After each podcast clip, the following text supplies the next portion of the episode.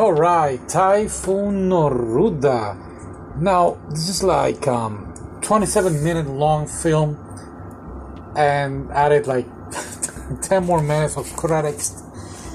I'm kidding, but the credits were, were pretty long. Now, it's a film, just like 27 minutes, and I really like it. It's straight to the point, good, interesting story, great characters, and what I didn't like is like it's 27, 27 minutes long, and they didn't cover a lot of things they needed to cover with the characters.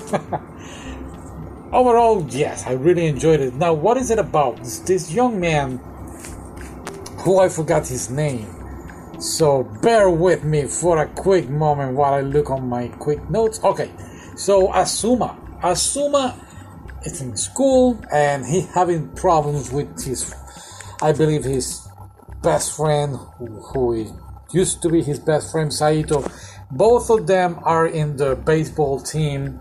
And Azuma is having a hard time trying to catch up with Saito. Saito looks like he is like one of the best players, and he uh, Azuma, like I said, is having a hard time trying to be his equal. And I do understand that from him.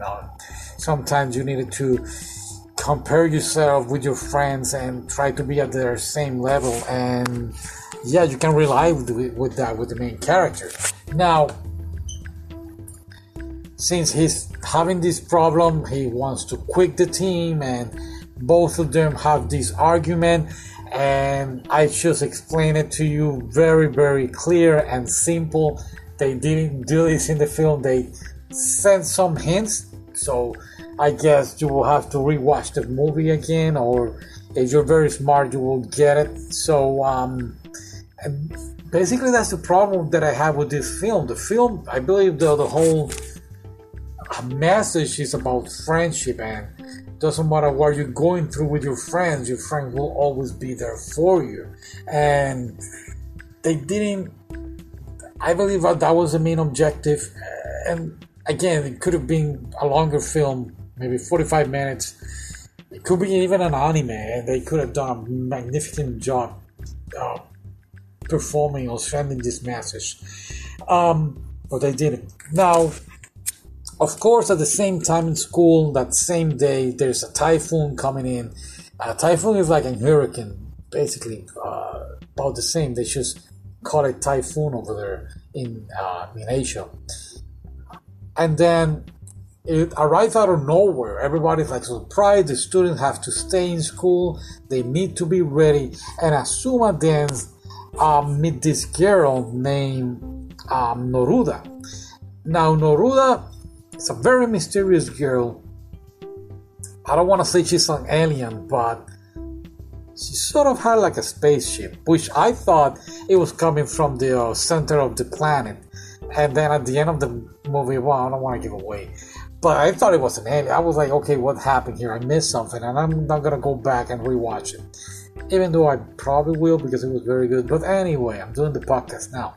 Now, her goal is to, I guess, something was going to happen with the typhoon and the center of the earth.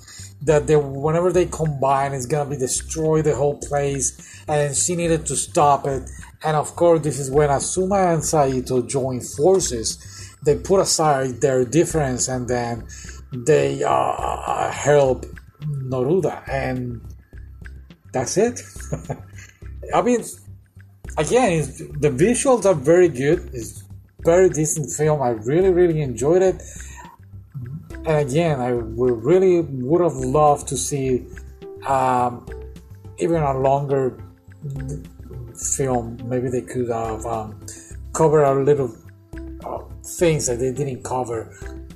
And the message is very clear. A lot of people didn't like it. I was reading comments and and yeah, but I I do like it. Again, there is something wrong with me. I'm liking things that people don't like, and then what I like, people don't. I, I, I don't know. I don't know. Go ahead and watch it. Okay, bye.